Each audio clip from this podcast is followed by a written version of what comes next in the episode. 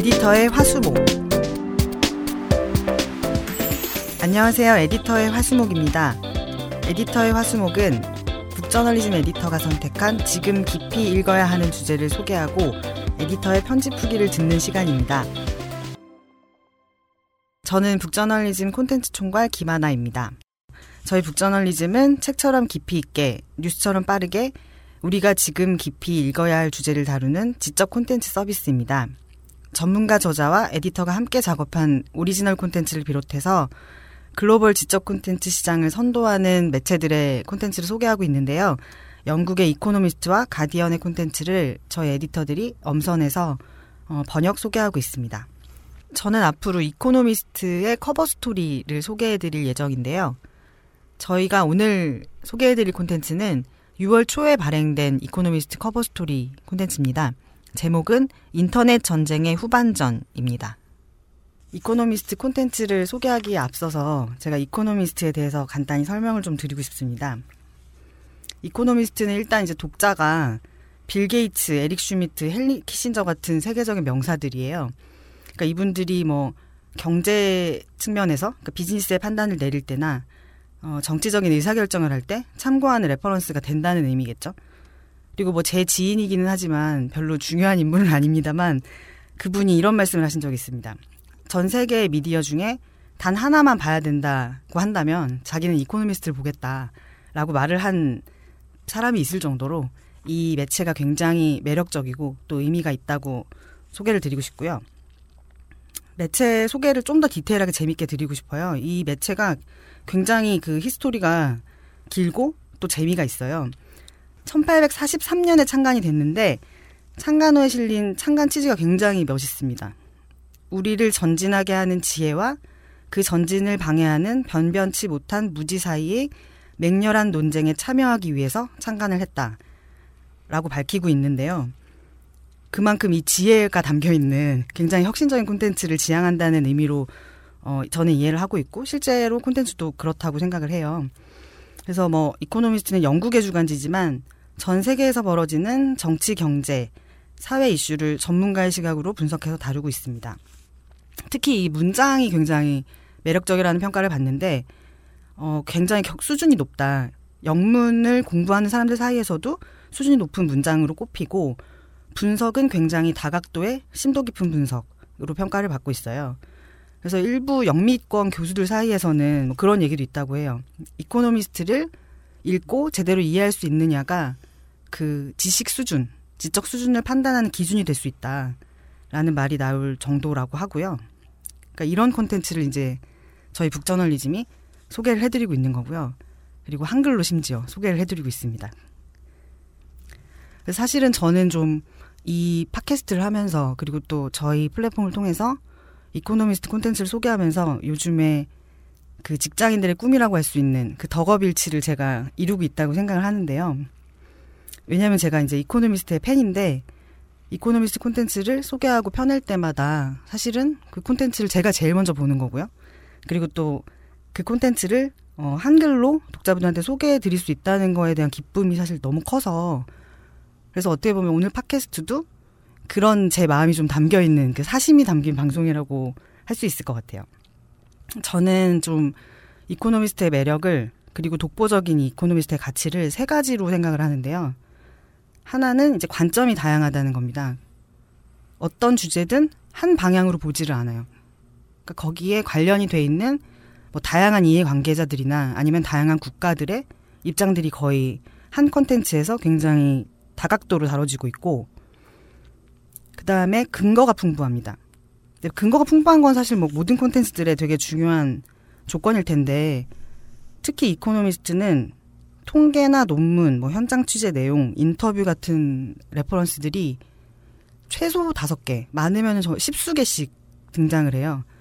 그래서 사실은 어떻게 보면 그런 자료를 일목요연하게 정리를 해주는 것만으로도 굉장히 읽고 나면 똑똑해지는 느낌이 드는 콘텐츠고요. 마지막은 이제 제가 가장 좋아하는 포인트인데 이코노미스트 콘텐츠를 읽으면 어떤 이 인류와 세계에 대한 애정을 좀 느낄 수가 있습니다. 제가 이게 과장을 하는 게 아니라 어떤 주제를 다루든 그 이게 인류와 세계에 어떤 도움이 되는지 그리고 더 나은 사회를 만들기 위해서 우리가 어떤 시각을 가져야 되는지를 항상 얘기를 하거든요. 그래서 그런 결론과 문장들이 나중에 읽고 나면 마음에 오래 남고 그러다 보니까 더 이코노미스트의 팬이 되는 것 같아요. 그래서 저는 오늘 이런 세 가지 관점에서 이코노미스트 콘텐츠를 좀 리뷰를 하고 또 소개를 드리고 싶은데요. 오늘 소개해드릴 콘텐츠는 어, 앞서 말씀드렸던 그 세 가지 요소를 두루 갖추고 있는 콘텐츠입니다. 제목은 인터넷 전쟁의 후반전이라는 콘텐츠인데요. 원제가 The Internet's Next Act였어요. 근데 이게 저희가 이제 콘텐츠를 한글로 번역하면서 인터넷 전쟁의 후반전이라고 붙였는데 제목을 참 잘 지었다는 자평을 하고 있습니다. 그래서 내용으로 전 간단히 설명을 드리면 음, 인터넷이라는 게 뭐 다들 아시듯 90년대 초반에 개발이 됐잖아요. 근데 거의 불과 25년 만에 전 세계 인구의 절반이 인터넷에 접속을 하고 있다고 합니다. 근데 그렇게 생각을 해보면 우리는 항상 그렇잖아요. 인터넷이라는 게 안 쓰는 사람이 없다고 생각하시는 분들이 많죠. 근데 절반이 접속하고 있다는 것이 엄청난 수치로 생각되기도 하지만 어떻게 보면 나머지 절반은 뭐지? 이런 생각이 드는 거죠. 근데 이 콘텐츠는 그 나머지 절반에 집중을 하고 있습니다. 그러니까 나머지 절반은 뭐 상상하시듯이 개발도상국이나 흔히 후진국이라고 불리는 나라들에 거주하는 분들인데요.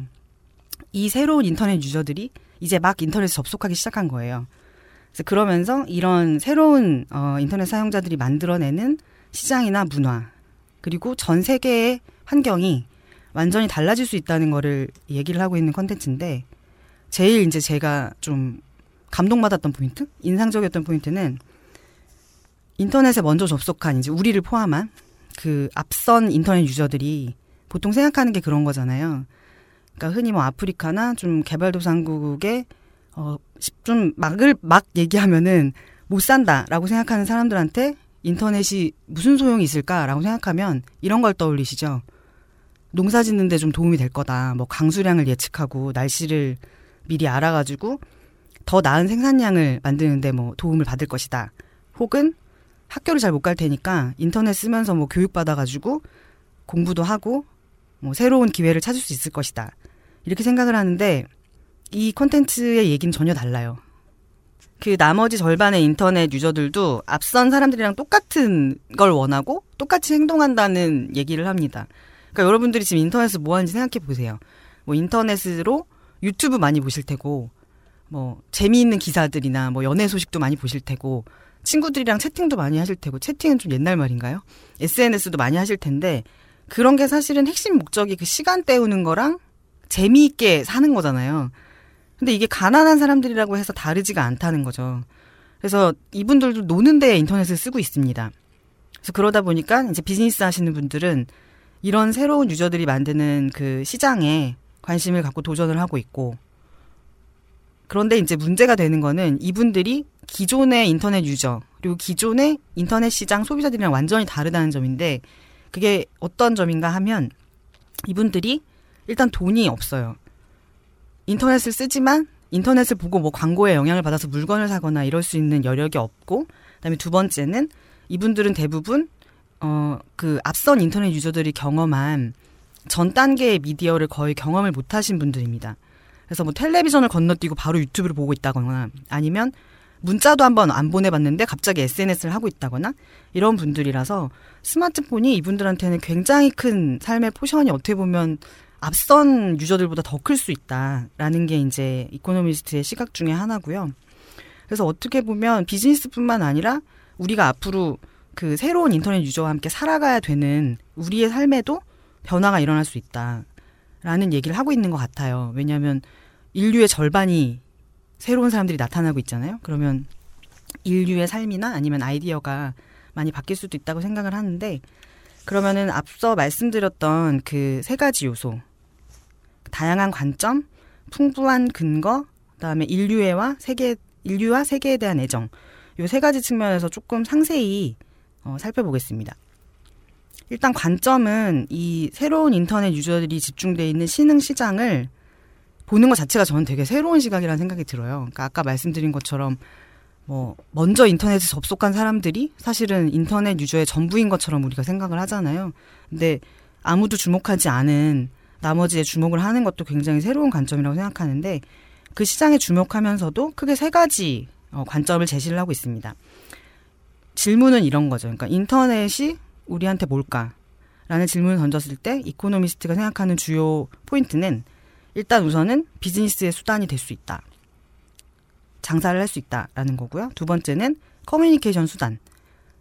그다음에 세 번째는 인간 삶의 인프라가 될 수 있다라는 세 가지 측면으로 저는 봤는데 우선 비즈니스의 측면을 보면 이게 신흥 시장이 열리니까 뭐 벤처 캐피털들이 투자를 하고 그다음에 월마트 같은 뭐 선진국의 그 대기업들이 인도, 아프리카 같은 국가의 기업들을 인수하고 막 이렇게 난리가 났다는 그런 근거들이 많이 나옵니다. 그 다음에 저는 요건 굉장히 처음 듣는 얘기였는데 인도나 나이지리아에서 인터넷 비즈니스를 하는 기업들이 뭐 나스닥에 상장을 한다거나 글로벌 시장의 굉장한 그 주요 플레이어로 부상을 하고 있다고 해요. 그리고 두 번째 측면, 이제 커뮤니케이션 수단의 측면에서 보면 친구, 가족하고 연락을 하고 뭐 지구 반대편 사람들이 올린 틱톡 동영상 같은 거 재미있는 거 보면서 공감 눌러주고 이런 게 사실 다 커뮤니케이션이잖아요. 근데 그거를 불과 얼마 전부터 막 시작한 사람들이 이제 엄청나게 많이 있다라는 거죠. 그래서 이분들은 이 커뮤니케이션을 어떻게 보면 처음으로 경험하는 굉장히 사적인 커뮤니케이션으로 받아들이고 있다고 해요. 그래서 이 부분은 제가 이따가 뒷부분에서 다시 좀 상세히 말씀드릴게요. 그리고 삶의 인프라의 측면에서 좀 살펴보면 인터넷을 통해서 얻을 수 있는 정보들이 그 각 각의 개인의 그 삶의 질을 개선하는 데 굉장히 도움이 된다라는 이야기거든요.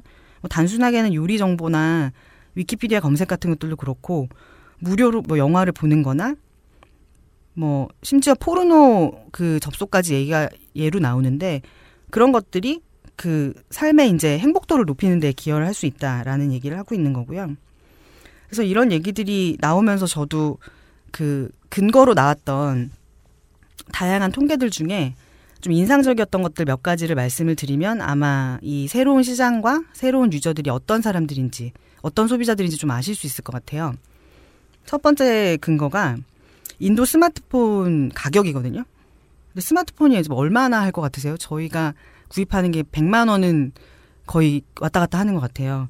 근데 인도에서 스마트폰 제일 싼 게 25,500원이라고 합니다. 터치스크린은 안 되는데 앱이 있어가지고 그걸로 뭐 SNS도 하고 뭐 다 할 수 있대요. 그리고 인도가 전 세계에서 데이터 요금이 제일 싼 나라인데 어느 정도로 싸냐면 1기가에 810원.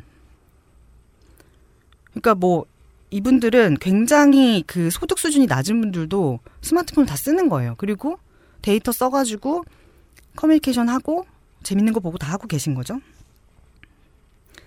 그래서 이런 낮은 가격이 이 컨텐츠를 읽다 보면 음 인도의 그 사업가들이 시장을 늘려서 다음 스텝을 모색하기 위해서 굉장히 그 가격을 많이 낮춰놨다라는 거를 조금 저는 생각을 해봤었던 포인트였고요. 그 다음에 또 하나의 그 reference는 앞으로 인터넷에 추가로 접속할 사람의 규모가 앞으로의 지금으로부터 7년 동안만 내다봤을 때도 7억 1천만 명 정도가 된다고 합니다. 그래서 선진국이 아닌 지역만 봤을 때는 인터넷을 지금 쓰고 있는 사람이 39%밖에 안 된대요. 그러면 61%는 뭐 새롭게 생길 수 있는 유저들이니까 그런 유저들의 이 전 세계 인터넷 기업들이 굉장히 관심을 갖고 있다라는 얘기고요. 그 다음에 또 제가 재미있게 봤던 reference 중에 하나는 인도에서 그 통화 연결음 서비스 시장에 대한 통계가 나와요.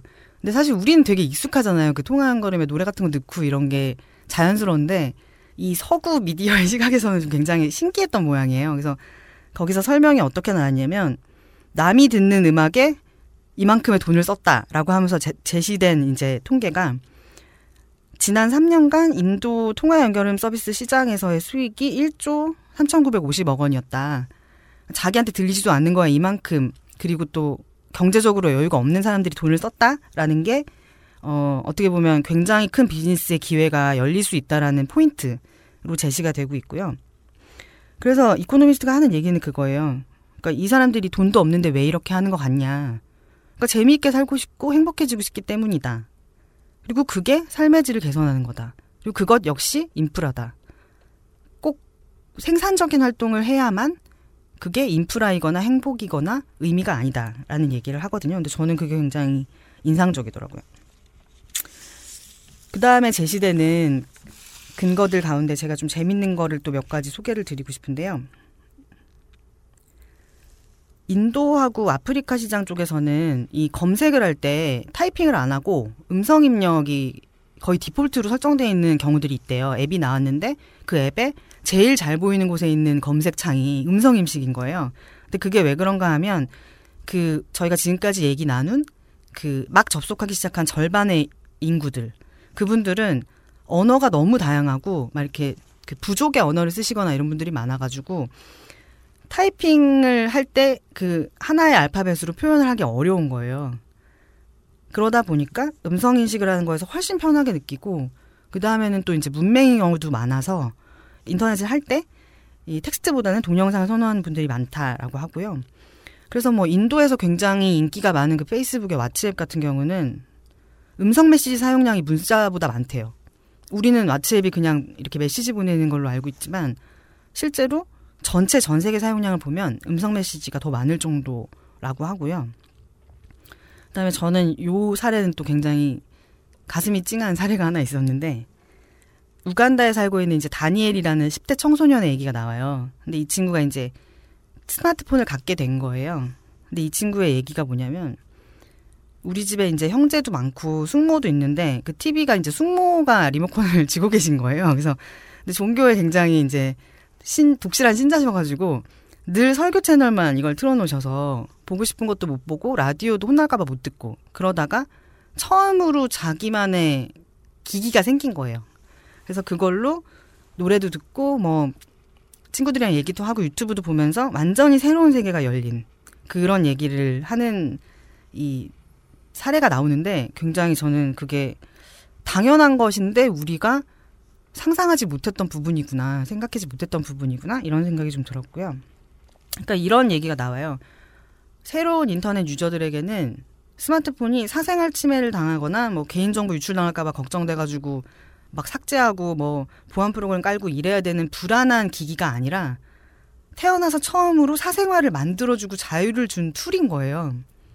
그러니까 완전히 개념이 반대인 거죠. 저희는 사실 뭐 걱정을 많이 하잖아요. 이렇게 스마트폰 잃어버리면 그냥 끝난다. 막 이런 생각도 하고. 근데 이분들한테 스마트폰은 혼자만이 있을 수 있는 공간, 친구랑 둘이서만 얘기할 수 있는 공간, 참견당하지 않을 공간 이런 걸 만들어주는 완전히 새로운 세계인 건데 그런 걸 감안하면 이런 거죠. 우리가 모바일을 이해하는 것과는 완전히 다르게 생각하는 절반의 인류가 몰려오고 있는 겁니다. 그래서 마지막으로 제가 제일 감동의 포인트로 말씀드렸던 그 인류의 측면을 좀 말씀을 드려보면 그 부분이 제일 좋았던 것 같아요. 그러니까 그 선진국이라고 불리는 흔히 이제 앞서 있는 사람들이 살고 있는 나라에서 후진국을 바라볼 때 조금 선민의식을 가지고 보는 경향이 있는 것 같거든요. 가르쳐 줘야 되고 도와줘야 되고 발전할 수 있도록 우리가 가이드를 줘야 된다라는 생각을 하는데 그 과정에서 이 사람들의 실제 욕구가 뭔지는 알려고 하질 않는 것 같아요. 사람들이 사실은 사는 곳이나 소득 수준에 관계없이 똑같은 기쁨이나 재미를 원하는데 왜인지 모르겠지만 왠지 아프리카에서는 그 농사에 더 관심이 많으실 것 같고 식량도 없는데 지금 유튜브를 보고 싶을까 라는 생각을 하지만 그렇지 않은 거죠. 그래서 그런 측면의 만족을 추구하는 것이 사실상 전 인류의 행복 총량을 늘리고 있고 스마트폰이 빈부에 관계없이 여가의 평등을 이루, 이뤄 나가고 있다라는 구절이 나오는데 저는 그게 굉장히 마음에 와닿았어요. 그러니까 우리가 스마트폰에 대해서 사실 뭐 좋다 나쁘다를 생각할 단계는 이미 지났지만 이 스마트폰이 새로운 유저들한테는 정말 그 하루하루의 어떤 스트레스나 고통을 잊게 해주는 새로운 행복의 도구가 되고 있는 그런 건 거죠. 그래서 제가 꼽은 좋은 문장 두 가지를 좀 읽어드리겠습니다. 첫 번째 문장인데요. 사람들은 서로 연락하며 지내고 싶어 하고, 재미를 얻고 싶어 하고, 스스로를 표현하고 싶어 한다. 얼마나 벌고, 어디에서 사는지는 상관이 없다. 선진국에서도, 중국에서도, 그리고 다른 지역에서도 마찬가지다. 오히려 가난할수록 전화기 한 대가 다른 어떤 대안보다 더 나은 욕구 충족의 수단이 될 수 있다. 두 번째 문장은 이건데요. 나머지 절반의 사용자들에게 스마트폰과 소셜미디어는 사생활 그 자체와 유사한 것이라고 할 수 있다. 서양의 사용자들은 거대 tech 기업들의 사생활 침해에 바짝 긴장하고 있지만 개발도상국의 시골 마을에 사는 젊은 인터넷 사용자들은 가족이나 이웃, 참견쟁이들의 감시의 눈에서 벗어나서 난생 처음으로 자유롭게 의사소통을 하고 스스로를 표현하는 방법을 갖게 되었다는 사실을 매우 기쁘게 받아들이고 있다. 그래서 이 두 문장이 어떻게 보면 인터넷 전쟁의 후반전, 그러니까 나머지 절반의 인터넷 user들이 경험하고 인식하는 인터넷이 뭔가라는 걸 설명해 주는 핵심 문장이라고 저는 생각을 했습니다. 저희가 이코노미스트 콘텐츠를 매주 수요일에 발행을 하고 있어요. 그리고 제가 좀 추천을 드리고 싶은 것이 이코노미스트 콘텐츠와 함께 읽으면 굉장히 좋을 것 같은 저희의 또 콘텐츠가 있습니다. 저희가 그 정기 구독 서비스 prime 구독자분들에게만 제공하는 전용 콘텐츠인데요. 매주 금요일에 발행하는 World Wide Weekly입니다. 줄여서 WWW라고 하는데요. 우리가 흔히 뉴스에서 보는 미국, 중국, 일본, 러시아 중심의 그런 국제 뉴스. 그러니까 한국의 관, 한국이 관계가 없으면 보도되지 않을 것 같은 그런 국제 뉴스들을 음, 다루면서 전 세계에서 일어나는 정치, 경제 분야의 이슈를 폭넓게 브리핑해 드리는 콘텐츠거든요. 그래서 굉장히 짧은 시간에 이 전 세계가 어떻게 돌아가고 있는지를 알 수가 있고 이 콘텐츠들을 읽으면서 이코노미스트를 같이 읽으시면 굉장히 그 코스모폴리탄으로서의 시각을 키우실 수가 있을 것 같습니다. 제가 오늘 준비한 내용은 여기까지인데요. 어떠셨나요? 오늘 좀 재미있으셨나요? 사실 제가 그 듣동나 팟캐스트에도 나가봤고 이 팟캐스트 초심자는 아닌데 오늘 좀 긴장을 해가지고 평소보다 되게 재미있게 못한 것 같아서 너무 아쉬움이 많이 남습니다. 그래서 제가 다음 주에 가 아니구나. 다다음 주에는 훨씬 재밌게 잘 할 수 있으니까요. 구독도 해주시고 좋아요도 눌러주시기를 좀 부탁을 드리겠습니다. 꼭 부탁드려요.